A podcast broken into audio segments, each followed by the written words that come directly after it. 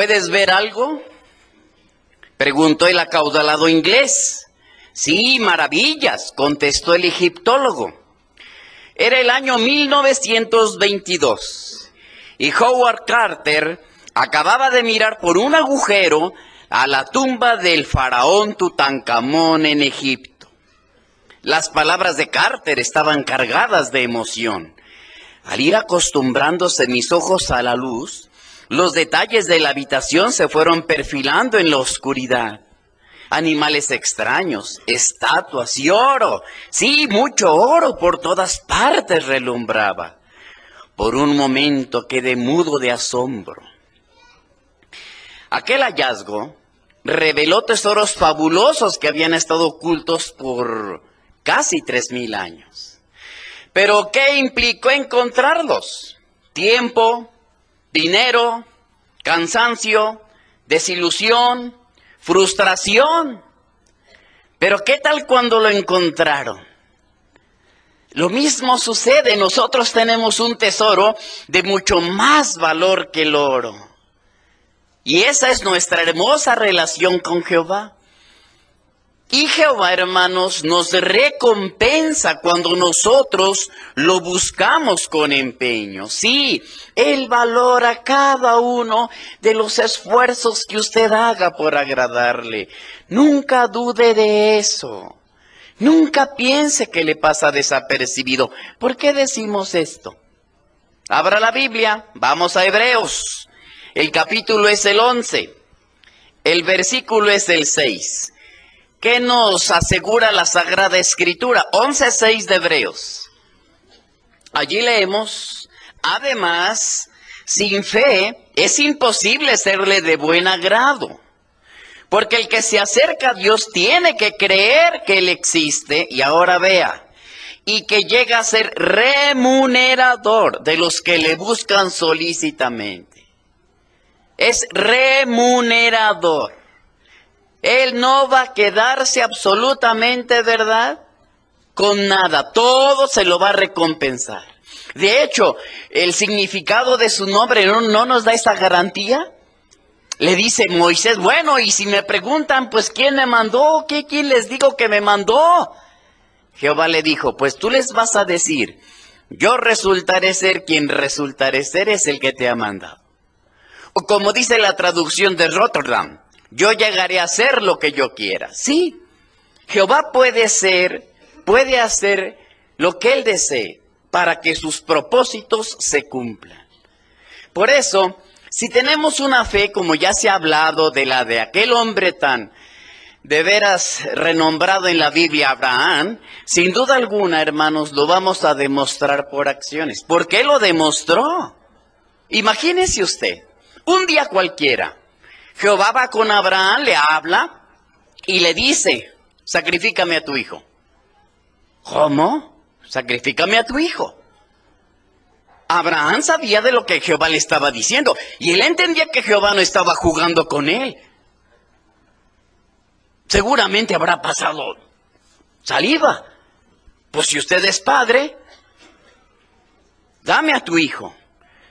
¿Qué dice el relato? El relato de Génesis en el capítulo 22 dice que se levantó muy de mañana y aparejó el asno y tomó consigo a dos de sus servidores, a su hijo Isaac, y entonces llevó leña también para la ofrenda quemada.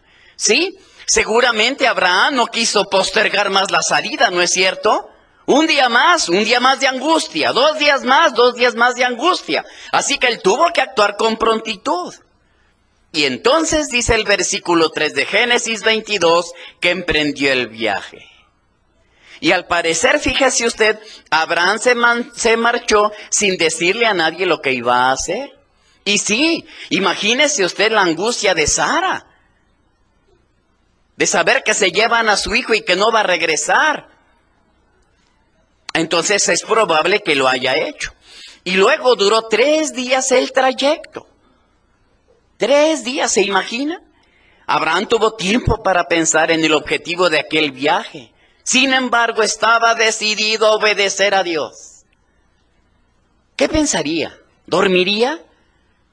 ¿Pasaría bien la noche? ¿Cuáles serían sus pensamientos mientras descansaba? El hombre estaba decidido. Al avanzar alcanzó a ver la montaña a la que tenía que ir. Su corazón se aceleró. ¿No es cierto? Empezó a subir lentamente la montaña. Sus pies temblaban. Su corazón se angustiaba. Las manos le sudaban. Seguramente fue el viaje más difícil de su vida. Ahora, imagínese también su creciente angustia al llegar al lugar designado y empezar a construir el altar. Una vez que el altar ya estaba preparado, recostó a su hijo después de haberlo atado de manos y de pies. Y entonces levantó la daga, el cuchillo, para atravesar el corazón de su hijo. En esos instantes alguien lo detuvo. ¡Qué alivio! ¡Qué alivio sintió él! Sí, no dude usted que lo sintió. Pues no por nada Jehová lo bendijo, no por nada lo llamó mi amigo, porque estuvo dispuesto a darme lo que más quería, ¿no es verdad? Bueno, hermanos, pues el programa de esta asamblea tenía el objetivo de eso, de ayudarnos a cultivar más plenamente la fe verdadera. Sí, motivarnos a eso. De hecho, ese fue el tema de nuestra asamblea. Fortalezcamos nuestra fe. Si usted tiene su programa a la mano, se va a dar cuenta que este programa, hermanos, precisamente nos enseña, nos muestra lo que Jehová tenía planeado para nosotros esta ocasión. El programa, que ver que viene aquí, no viene aquí. El programa nos mostró, ¿verdad? Cinco preguntas de sumo interés. Cinco. La primera, ¿verdad? Nos ayudó a entender precisamente que pase lo que pase. Gracias. Que pase lo que pase. Nosotros, ¿verdad? No nos rendiremos. Eso se vio en el primer discurso. La segunda serie de discursos, hermanos, nos respondió la segunda pregunta sobre qué aprendemos al meditar en las distintas, distintas formas de ver a Jehová que encontramos en la Biblia. Pues, ¿qué encontramos? ¿Cuál le gustó más? Vimos que es un escudo, que es un padre, una roca y un pastor. ¿Cuál le gustó más? Todas son hermosas, ¿no? Pero a mí me enternece mucho, seguramente igual a usted a la, la del pastor. La ovejita es la que le pega al pastorcito, como diciéndole, ayúdame, cárgame, cuídame. Y el pastor es el que se agacha. El pastor es el que se pone a la altura de la ovejita. Eso hace Jehová. Cuando usted le toca la pierna a Jehová, por así decirlo, Jehová se agacha y entonces lo levanta en su regazo. ¿Cómo nos conmueve, no es cierto? Se hizo un análisis precioso del Salmo 23. Sí, el tercer discurso bueno, el discurso más bien titulado Ayúdame donde necesite fe dio respuesta a la tercera pregunta. ¿Qué podemos hacer para tener más fe? ¿Y recuerda cuál fue el punto? ¿Qué dijimos que se necesita? Una buena alimentación. Aquel hombre, ¿verdad? Llegó angustiado con Jesús y eso le dijo, pues ayúdame. Eso mismo tenemos que hacer nosotros. Y se señaló que teníamos que actuar. Y se señaló que teníamos que actuar. Ese es el que viene marcado. Se señaló, hermanos, que lo que él tenía que hacer precisamente, lo que este hombre tenía que hacer es, como nosotros, ¿verdad? Nuestros hábitos de estudio, nuestra asistencia a las reuniones, nuestro hermoso ministerio. Y es que el padre del niñito eso le decía. ¿Y cómo no? Pues tengo fe, le dijo. Y donde necesita, pues dame más fe. Eso es lo que hay que hacer. Tenemos que entender que Jehová es real, que nos quiere, que existe. Este programa, ¿cómo nos ha fortalecido? ¿Cómo nos ha ayudado? ¿No es cierto? La siguiente La siguiente pregunta se contestó en la segunda serie de discursos. Ahí decía que es el pecado que fácilmente nos enreda. Y pues ya vimos citado de Hebreos 12.1 que era la falta de fe. La falta de fe. Y se tocaron tres aspectos. ¿Verdad? Debemos de confiar que Jehová acabará con la maldad, de que cubrirá nuestras necesidades y de que levantará a nuestros seres amados que ahora duermen. Bueno, nos queda una pregunta por responder. Pues en este discurso la vamos a contestar. Pero además de la pregunta que aparece aquí en el programa, responderemos tres preguntas más. Uno, ¿qué podemos hacer para superar los obstáculos que nos impiden progresar en sentido espiritual? Porque muchos estamos estancados a veces. Muchos estamos teniendo dificultades para avanzar. Dos, ¿cómo sembramos con miras al espíritu? Y tres, ¿qué bendiciones nos esperan si tenemos fe verdadera? Vayamos a la primera pregunta. Como ya se señaló, hermanos, la fe nos ayuda a superar los obstáculos. Como ya vimos, a veces nos topamos con obstáculos tan grandes que de verdad parecen montañas, ¿no es cierto? Parece que son una gran, gran montaña difícil de superar. Y estamos abatidos. No sabemos qué vamos a hacer. Posiblemente ahorita mismo usted tenga una preocupación grande. No sabemos qué sea, pero la mejor la tenga. Bueno, cuando nuestros problemas son de ese tamaño, abra la Biblia. ¿Qué dice Mateo 17:20? Porque cuando los discípulos de Jesús no pudieron expulsar a un demonio, entonces van con Jesús, ¿verdad? Y le dicen, ¿y por qué nosotros no pudimos expulsar al demonio? ¿Qué le contesta Jesús en el 17:20 de Mateo? Él les dijo, por su poca fe. Ándele. Porque en verdad les digo, si tienen fe del tamaño de un grano de mostaza, de un grano de mostaza, dirán a esta montaña, transfiérete de aquí allá y se transferirá y nada le será imposible. ¿De qué tamaño es el grano de mostaza? Le cabe en la punta del dedo.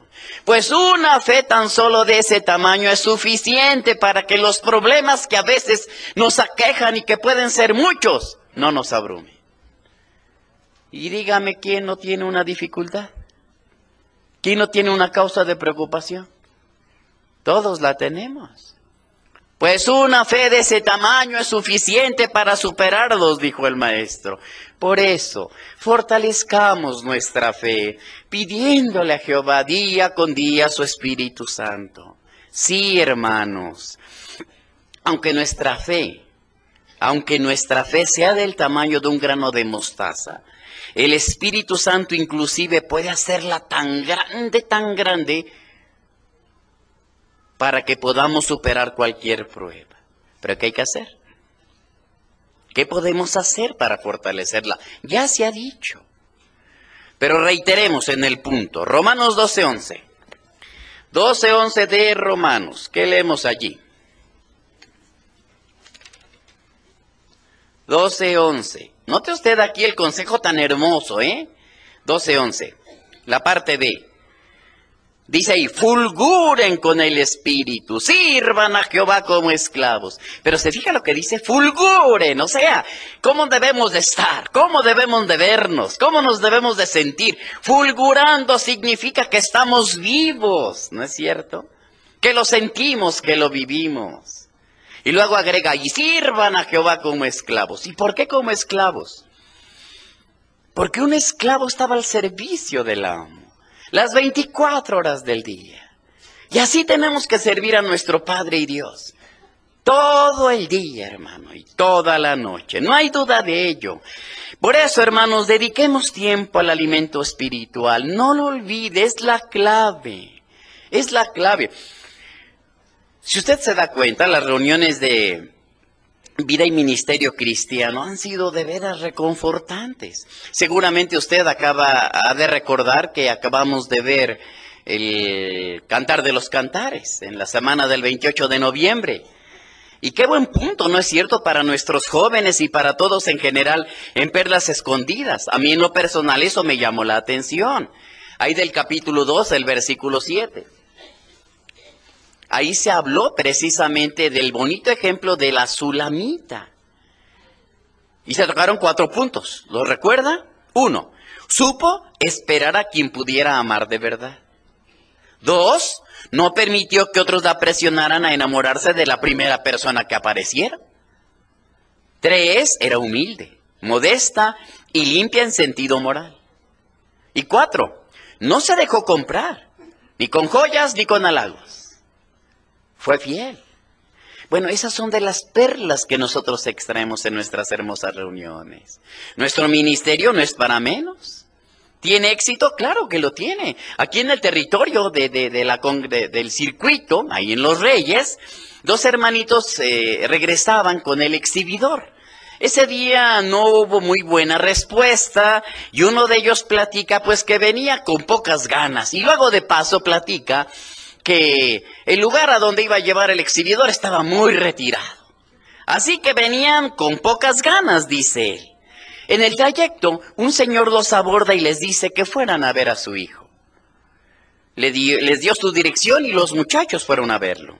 Era un joven, un joven llamado Diego que estaba en silla de ruedas debido a que había recibido un balazo en la cabeza.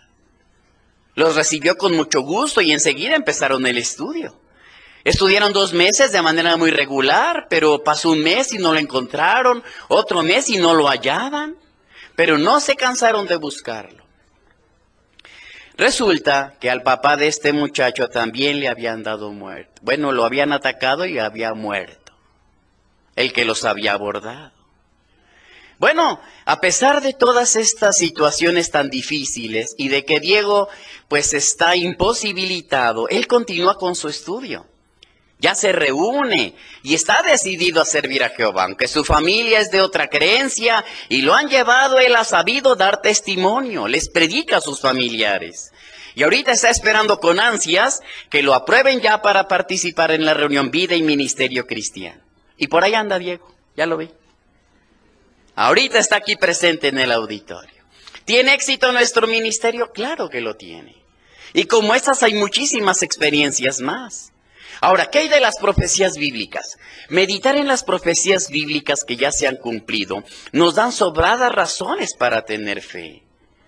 Usted se ha de acordar que en la atalaya del 15 de junio del 2012 se habló del tema de que Jehová revelaba las cosas que tienen que suceder poco a poco. Allí se explicó precisamente la inmensa imagen que vio Daniel en el capítulo número 2. Y es interesante que el profeta habló de que el reino iba a ser fuerte y en parte frágil.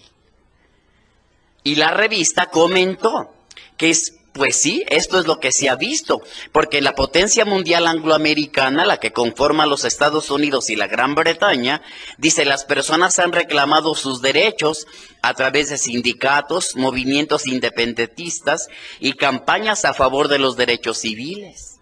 Y comentó, debido a las ideologías opuestas y a los escasos márgenes con que ganan las elecciones, ni siquiera los líderes más populares cuentan con una clara mayoría que les permita llevar la práctica a la práctica sus programas. Y sí, usted seguramente que ha estado pendiente, ¿verdad?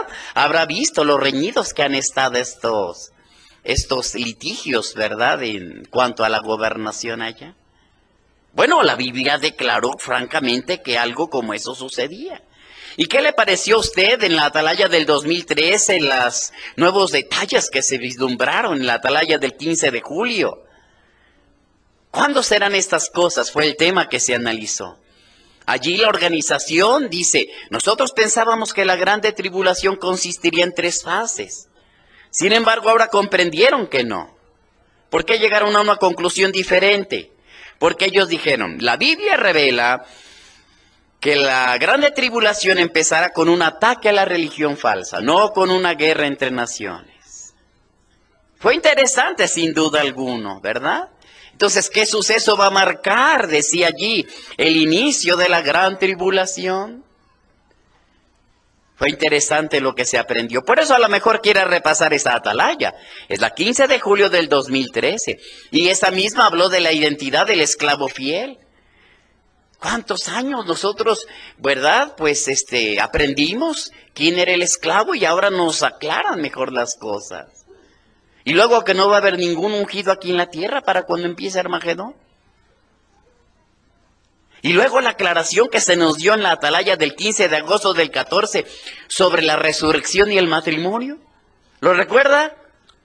Bueno, todos esos hermanos son destellos de luz que sin duda alguna nos refrescan. Y queremos siempre estar al pendiente de estos. Si a alguno de ellos le cuesta trabajo entenderlo, pida ayuda a sus ancianos, a su superintendente viajante, ellos tienen el privilegio y responsabilidad de edificar al pueblo. Así que hermanos, la fe nos da fuerzas para ser leales y obedientes a Jehová y a su organización. ¿Pero lo seremos? Por ejemplo, ¿qué tal si un pariente es disciplinado? ¿Respetaremos la decisión de nuestros ancianos o los criticaremos? Es triste decirlo, pero muchos que están expulsados no han regresado a veces porque los familiares no quieren que regresen. ¿Por qué digo que no quiere que regresen? Porque lo siguen tratando como antes. Y con eso están retrasando su regreso. No, si usted es fiel, ese pariente, si usted lo ama y usted es fiel, no dude de que regresará pronto al pueblo de Dios. ¿Cuáles son las bendiciones para tocar el punto 2? ¿Cuáles son las bendiciones actuales de sembrar con el mismo espíritu, hermanos? Bueno, para mantener nuestra fe debemos ser constantes, estar siempre con miras al espíritu. El apóstol Pablo en su capítulo 6 a, los, eh, a la carta a los Gálatas, vamos a buscarlo, en los versículos 7 y 8, dijo claramente esto, Gálatas 6, 7 y 8. Eh, no se extravíen, dijo él. De Dios uno no se puede mofar, porque cualquier cosa que el hombre esté sembrando, esto también segará. Porque el que esté sembrando con miras a su carne, segará de su carne la corrupción. Pero el que esté sembrando con miras al Espíritu, segará de el Espíritu vida eterna. Bueno, eso es lo que tenemos que hacer. Sembrar con miras al Espíritu significa, hermanos, vivir de tal modo como el Dios verdadero nos lo manda. Y las bendiciones son muchas, muchas, hermanos. Sí, en la Biblia encontramos razones de peso, sin duda alguna, para obedecer a Jehová. Como leemos en Proverbios 28, 20. Y esto nunca debemos de dudarlo. Vamos a leerlo. 28, 20 de Proverbios, hermanos. Allí la Sagrada Escritura menciona, 28-20. El hombre de actos fieles recibirá muchas bendiciones. ¿Se fija? El hombre de actos fieles, sí es cierto. Fíjese que Adrián vive aquí en San Vicente, aquí cerquita. Se fue a vivir a Ecatepec cuando era jovencito. Adrián muchos que estuvimos en Betel lo conocimos porque estuvo en Betel. Pues Adrián, como todo joven, empezó a juntarse con delincuentes. Y él dice, en poco tiempo aprendí a abusar del alcohol, la violencia, la inmoralidad. Dice, eran parte de mi vida. Decidí entrar en una banda callejera llamada Los Satánicos Junior. Así se llamaba. Nos pasábamos el día, dice, robando y drogándonos. Dice, muchas veces, dice aquí, Dice él, muchas veces me pasó que no podía recordar cómo había llegado a mi casa. Y note, dice, lo más irónico del caso es que yo creía en Dios y participaba en los viacrucis de la Semana Santa. Ahí andábamos, dice, participando, mis amigos haciéndole de Jesús. Pero terminaba el viacrucis, dice, y todo, dice, hasta, la hasta el que le hizo de Jesucristo nos íbamos a embriagar. Pero él dice, al final de la adolescencia comencé a estudiar la Biblia. Y entonces empecé a entender. Me caló muy hondo el texto que leímos de Gálatas 6.8. El que esté sembrando con miras a su carne, segará de su carne la corrupción. Él comenta, al estudiar la Biblia aprendí que Jehová es un Dios vivo y que se interesa en mí. Llegué al salón del reino y un mundo diferente. Todos me querían, todos me eran amables conmigo, eran personas cariñosas. Me impresionó ver que estaban convencidos de lo que decía. Finalmente, ¿verdad? Él se bautizó y como comenté, muchos lo conocimos en Betel. Comenta finalmente, mi madre ahora estudia también la Biblia, dice, y es testigo de Jehová. Mi padre, por su parte, está empezando a hacer cambios en su vida. Pues hermanos, las bendiciones eternas de sembrar con miras al Espíritu son muchas. Sin duda estamos deseando recibir todas esas bendiciones. Ya no va a haber rebeldes, dice la Biblia. No. Dice Revelación 20:10 que hasta el mismo diablo será arrojado, ¿verdad?, al lago de fuego y azufre. Y entonces, entonces, como dice el Salmo 156, todos podremos alabar a Jehová con un corazón pleno. ¿Y qué promete Isaías 65, 21 al 23?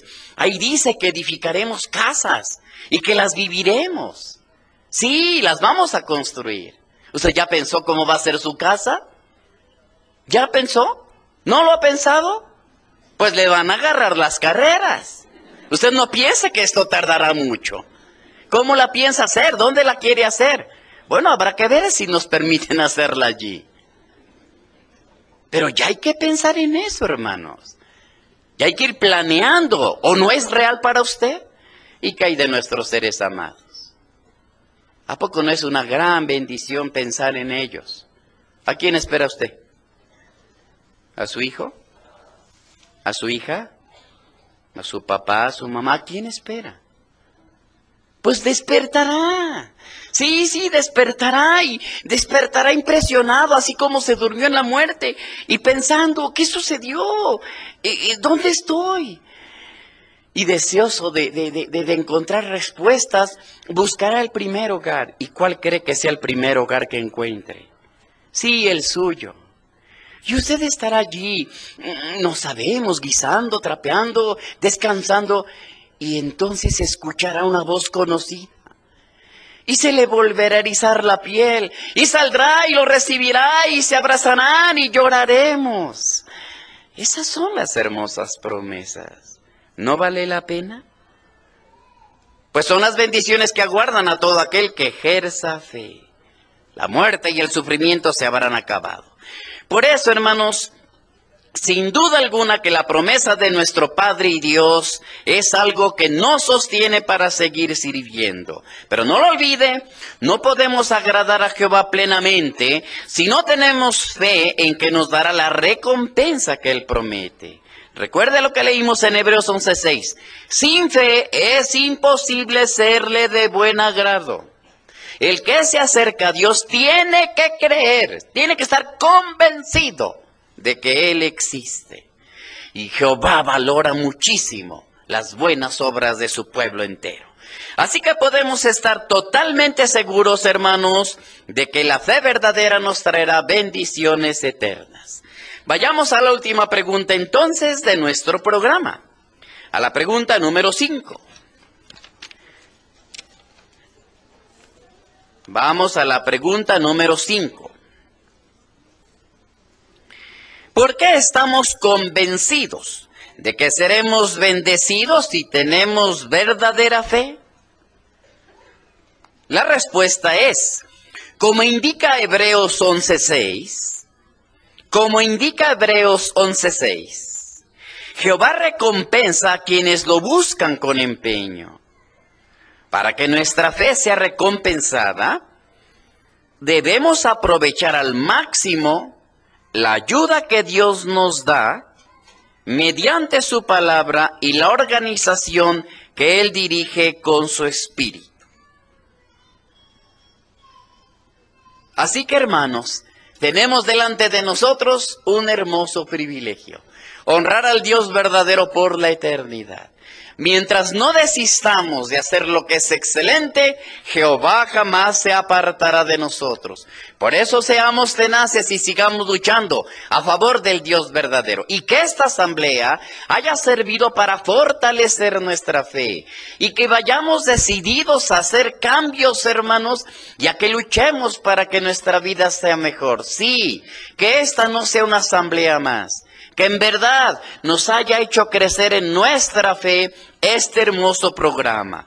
Así que sigamos fortaleciendo nuestra fe mientras aguardamos el cumplimiento de todas las promesas de Jehová, sabiendo que pronto, muy pronto, todas se harán una realidad.